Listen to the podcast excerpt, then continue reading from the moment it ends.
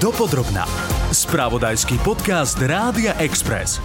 Samota, úzkosť, aj obavy o vlastnú budúcnosť. Čoraz viac mladých ľudí má rôzne psychické ťažkosti, o ktorých rodičia ani blízke okolie nič netuší. Ak sa v takýchto situáciách obrátia na odborníkov, je to ten lepší prípad. V dnešnom podcaste dopodrobná sa porozprávame aj s odbornou poradkyňou z IPčka Zuzanou Juránekovou, ktorá vysvetlí, prečo je osamelosť pre mladých ľudí počas leta taká frustrujúca. Psychológ Robert Krause vysvetlí, prečo sme v horúcich dňoch agresívnejší a nervóznejší a kedy je teda vhodný čas na rozhovory s tínedžermi. Školská psychologička Eva Gajdošová upozorní na fakt, že už mladí študenti trávia príliš veľa času na mobile. Ukázalo sa, že je to 5 hodín denne priemerne, že to je šialené počas pracovných dní. Čo z toho vyplýva a aké sú nástrahy kyberšikany sa dozviete v tejto časti podcastu dopodrobna, pri ktorej vás víta Ľubica Janíková. Mladým ľuďom sa anonymne venujú aj v občianskom združení IPčko. Z ich štatistík vyplýva, že pribudli tínedžeri s poruchami príjmu potravy, ale aj takí, ktorí ubližujú sami sebe a náramne stúpol aj počet ľudí, ktorí premýšľajú nad ukončením života. Zuzana Juráneková hovorí, že na naše deti sú často kladené príliš vysoké nároky a očakávania, ktoré sami nezvládajú. S akými možno najčastejšími problémami sa teraz stretávate, že čo tak momentálne počas leta alebo počas voľných dní, počas prázdnin trápi mladých ľudí? celkovo trápi mladých ľudí naozaj osamelosť.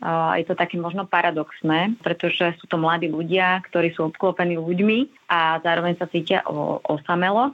Je to spôsobené aj tým, že tá naša spoločnosť je naozaj veľmi tak provýkonne orientovaná a oni naozaj musia e, ten výkon podávať naozaj, že vo všetkých vzťahoch, ktoré v živote majú, že vo vzťahu k e, rodičom musia plniť nejaké očakávania, vo vzťahu k teraz aj v škole e, musia plniť nejaké, podávať nejaké akademické výkony, ale aj teda vo vzťahu k napríklad v tých partnerských vzťahoch, že mladí ľudia sú naozaj pod extrémnym rovesnickým spoločenským tlakom a riešia to tým, že si že sa naučili tých ťažkosti, ak chodiť práve tým, že si dávajú na tvár tú masku, plnia očakávania tých rôznych skupín, pretože sa boja zlyhať.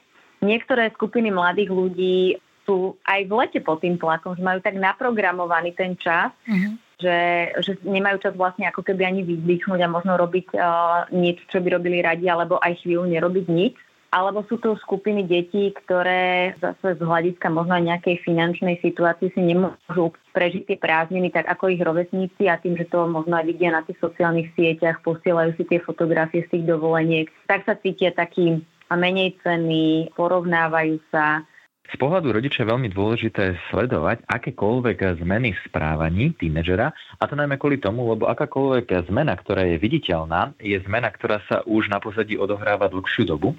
A tým, že tínedžer mnohokrát má tendenciu si to riešiť po vlastnej osi, neverbalizuje to, tak často sme svedkami toho, že ozvučí napríklad svoje ťažkosti alebo problémy až vtedy, keď už e, vo finále je to veľmi náročné pre ňo alebo pre ňu a nevie, akým spôsobom s tým ďalej pracovať. V aktuálnom období období badáme, že tínedžeri alebo vo všeobecnosti deti čelia rôznym nástrahám, najmä zo sociálnych sietí, tým, že ich čas je alokovaný práve z hľadiska pozornosti na smartfóny a teda na samotné sociálne siete, tak mnohokrát sme svedkami rôznych fóriem šikany, ale mnohokrát aj tzv. hejtu. To, čo je dôležité, že tento hejt alebo aj takáto forma šikany sa mnohokrát odohráva aj počas školského roka, lenže tým, že je rozložené samotné či už trápenie alebo pozornosť do jednotlivých úsekov. Jednoduché reči to znamená to, že napríklad do obeda je študent v školskom prostredí až po obede môže dochádzať k takýmto formám násilia, tak v aktuálnej dobe to môže byť doslova aj v doobedných, ale aj po obedných hodinách. Okrem toho samozrejme tým, že tínedžeri potrebujú aj sociálne väzby, tak e, často sú v aktuálnom období možno odpojení od svojich kamarátov, priateľov, spolužiakov a viac sú centralizovaní na kamarátov, možno ktorí sa nachádzajú v ich blízkosti. A opäť tam e, môže vzniknúť určitý fenomén konfliktov, prípadne rôznych neuzatvorených vecí a preto je dôležité, aby samozrejme rodičia tomu venovali zvýšenú pozornosť. Psychológ Robert Krause vysvetľuje aj to, čo už môže byť signálom významnej zmeny správania, ktorú by rodičia nemali podceňovať. Faktom totiž je, že najmä tínedžeri svoje správanie a nálady menia často.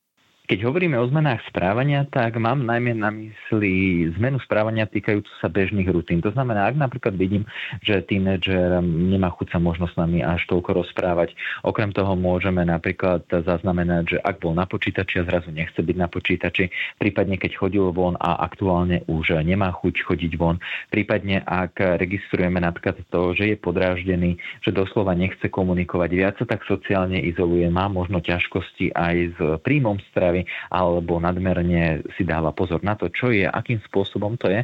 Preto je dôležité keby registrovať tieto fenomény. Samozrejme, nemusí to automaticky hneď znamenať, že sa deje niečo hrozné, ale tým, že nálada je ovplyvnená rôznymi premenými, no tak je pochopiteľné, že pri zmene nálady áno sa môžu vyskytnnúť aj tieto formy a prejavy správania. Ak to však rodič sleduje už v určitom časovom horizonte, to znamená vníma túto zmenu niekoľko dní, tak dáva logiku a zmysel samozrejme podeliť sa o svoje pozorovanie so samotným dieťaťom, tínedžerom, povedať, že mi na tebe záleží a toto som si všimla, možno som si to nevšimla správne, no v prípade, ak by čokoľvek bolo treba, som tu pre teba. To znamená skôr ponúknuť e, možnosť rozprávania sa o danom probléme, ak tam nejaký problém je, než priamo presvedčať druhú stranu, že vidím, že ti niečo je, zmenil si sa, lebo v tom danom bode často zbytočne vytvoríme odpor a cieľom nie je, aby samozrejme deti boli v kontakte s nami v odpore, ale naopak, aby vedeli, že v prípade, ak by teda sa rozhodli s nami zdieľať to, čo prežívajú, tak my sme pre nich tam čomu mm-hmm. sa zase aj vyhnúť. Že čo možno nehovoriť tým mm-hmm. tínedžerom, lebo sú citliví, ano. aby sme nemali nejaké e, poznámky, ktoré ich ešte viac možno zrania. Čiže vieme povedať aj to, že čo by sme nemali robiť, mm-hmm. alebo ako by sme nemali reagovať? Mm-hmm. To, čo určite ja odporúčam, je, aby sa rodičia vyhli prezentovaniu názoru za fakt. To znamená, keď prezentuje človek to, čo pozoruje, ale v rovine faktu, vidím, že si iný, uh, vidím, že si sa zmenil, lebo opäť uh, môže ísť len o naše pozorovanie a vôbec to nemusí reflektovať objektívnu realitu. Okrem toho zľahčovanie aktuálneho stavu, ak napríklad aj tínedžer sa rozhodne s nami podeliť o to, čo ho trápi a my to zľahčíme, prípadne keď začneme dávať rady alebo začneme zaťahovať vlastné príbehy do komunikácie, to znamená ja v tvojom veku, alebo prípadne no, v minulosti by to bolo úplne inak. Čiže toto sú také prekážky k empatii, prekážky k tomu, aby sa aj druhá strana cítila pochopená, rešpektovaná. Odporúčam aj vyhnúť sa tomu, aby sme tínedžera opravovali za to, čo hovorí, ako to hovorí, ako nad vecami rozmýšľa, ale skôr mu vytvorili áno priestor na to, aby verbalizoval to, čo sa v ňom odohráva a aj keď nie vždy je to jednoduché, nakoľko aj tínedžer si prechádza rôznymi zmenami, či už e, zo psychologického hľadiska alebo hormonálneho hľadiska a preto mnohokrát sú tínedžeri voči rozhovoru zaujatí a nechcú sa s rodičmi rozprávať o určitých ťažkostiach.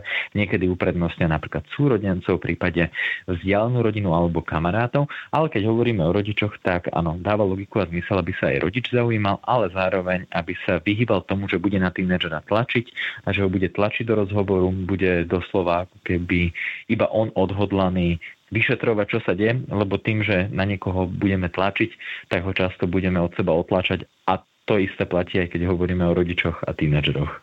Porovnávanie s inými deťmi alebo súrodencami? Porovnávanie s inými deťmi alebo súrodencami je veľmi neefektívna metóda a to najmä kvôli tomu, lebo porovnávame často dve neporovnateľné osobnosti, aj keď môžu vyrastať byť napríklad v jednej domácnosti, ale vo finále porovnávanie nie je efektívna metóda. Môžeme porovnávať človeka v perspektíve času, to znamená tínžera, nazveme ho napríklad Miška, ktorý mal 10 rokov, 12 rokov, 14 rokov a koľko má napríklad teraz, 16, ale nebudem Miška porovnávať napríklad s Tiborkom, ktorý je jeho súrodenec, lebo v tom danom bode to je opäť veľmi neefektívne. Dopodrobná. Školská psychologička Eva Gajdošová hovorí o niekoľkých nástrahách leta, ktoré môžu mať negatívny dopad na deti. Sú to nielen mobily, prostredníctvom ktorých sa môže šíriť kyberšikana, ale napríklad aj typické nešťastné letné lásky. Nejak sme ich možno cez školský rok neupozorňovali na to, že tieto lásky, ich tínedžerské a zvlášť letné lásky, trvajú krátko a že prichádzajú plače, rozchody a, a odchody a nie každý e, tínedžer to vie dobre zvládnuť. Takže s takými rozchodmi súvisia aj plače, bôle, možno aj depresie, možno, a to by som teda chcela tak povedať, že aj trošku suicidálne nejaké tendencie. Mm.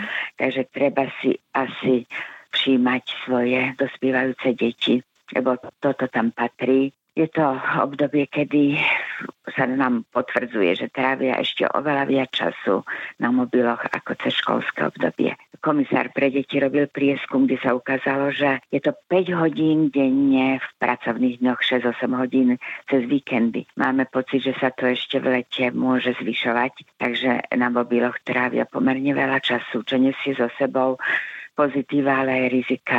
Rizika v tom, že pravdy, nepravdy, klamstvá, rôzne ohovárania, klebety, rôzne e, teda aj by som povedala také e, kyberšikanujúce tendencie, že si navzájom práve môžu cez tieto mesiace riešiť veci, ktoré počas školy nejako nemali čas úplne dotiahnuť. A veľakrát prídu napríklad do našich klubov pre mladých ľudí a hovoria, že ja som sem prišiel najmä preto, aby sa ma konečne niekto opýtal, ako sa mám a naozaj sa zaujímal o to, ako sa mám a neuspokojil sa iba s tým dobre. Hovoria nám veľa o tom, že sa cítia teda pod tým tlakom, že prežívajú úzkosti, že sa seba poškodzujú, že naozaj niekedy už majú tie myšlienky na ukončenie života a stretávame sa aj s ľuďmi, ktorí sú na hrane života a smrti. Zdôraznili, že málo s nimi hovoríme, uh-huh. málo sa ich pýtame na to, čo prežívajú, ako sa majú, aké majú pocity a, a emócie a čo, čo sa im darí a nedarí. Čiže vyjadrili tam takú túžbu, aby sme sa na to pýtali. Čo ťa bolí, čo, čo ťa trápi. Oni síce sa môžu zatváriť zo začiatku tak, akože áno, čo sa ma to pýtaš, ale v podstate tieto otázky od nás čakajú. Čo by sme si mali doma všímať? Mm, aké sú možno tie prvotné znaky zmeny? Lebo tínedžeri majú rôzne nálady, každý deň to môže byť trošku iná áno, a nie všetko hneď musí znamenať, že, že má nejaký závažný problém, pravda. ale áno. Uh, možno kedy spozornieť, alebo na čo, na čo sa špecificky zamerať, že sa teda niečo deje, aby aj tí rodičia, alebo teda tí blízky vedeli nejakým spôsobom áno. možno zakročiť, alebo už tušili, že sa, že sa čosi stalo jak hovoríte správne, že tá náladovosť tam je, to je jasné, tam už v tých 10-11 prechádzajú hormonálnymi zmenami, čo prináša aj tieto e, e, také rapidnejšie zmeny nálad, že je veselý a v podstate za hodinku zase veľmi smutný a nešťastný. Ale keď, keď to trvá dlhšie, taká dlhodobá smutná nálada, vidíme, že je skleslý, bez nálady, málo aktívny, možno ani nejde medzi tých kamarátov, ale leží a je iba na mobile a to, to by nás mohlo upozorniť, že niečo trápi, možno aj zatváranie sa v izbe. A také každodenné tiež môže znamenať, že prežíva nejakú krízu, o ktorej nič nevieme a mali by sme trochu vedieť tiež možno tie neskore príchody domov, že sa dohodneme, že tak povedzme v lete do 11.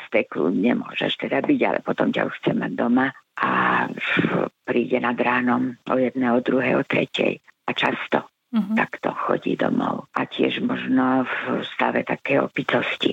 Aj to sú pre nás info, že nie je to dobré a treba zakročiť to dieťa najčastejšie naozaj stratiť záujem o veci, ktoré robilo rado. Môže sa v niektorých prípadoch naozaj stať, že sa stane viacej izolované, že neudržiava ani tie kontakty s tými rovesníkmi, alebo naopak prúdko zmenil skupinu, zmenila skupinu tých rovesníkov, s, ktorých, s ktorými predtým bola. Je to zmena v stravovacích návykoch, zmena v náladách, v názoroch, hodnotách, postojoch. Často sa opakujú slova, cítim sa zbytočne, som zbytočná, nie som dosť dobrá, zlyhávam. Takisto sa môžu v prípade napríklad toho seba poškodzovania objaviť teda tie rany na tom tele, alebo ak to tie deti sa snažia skryť, tak aj v horúcom počasí môžu chodiť v dlhých rukávoch.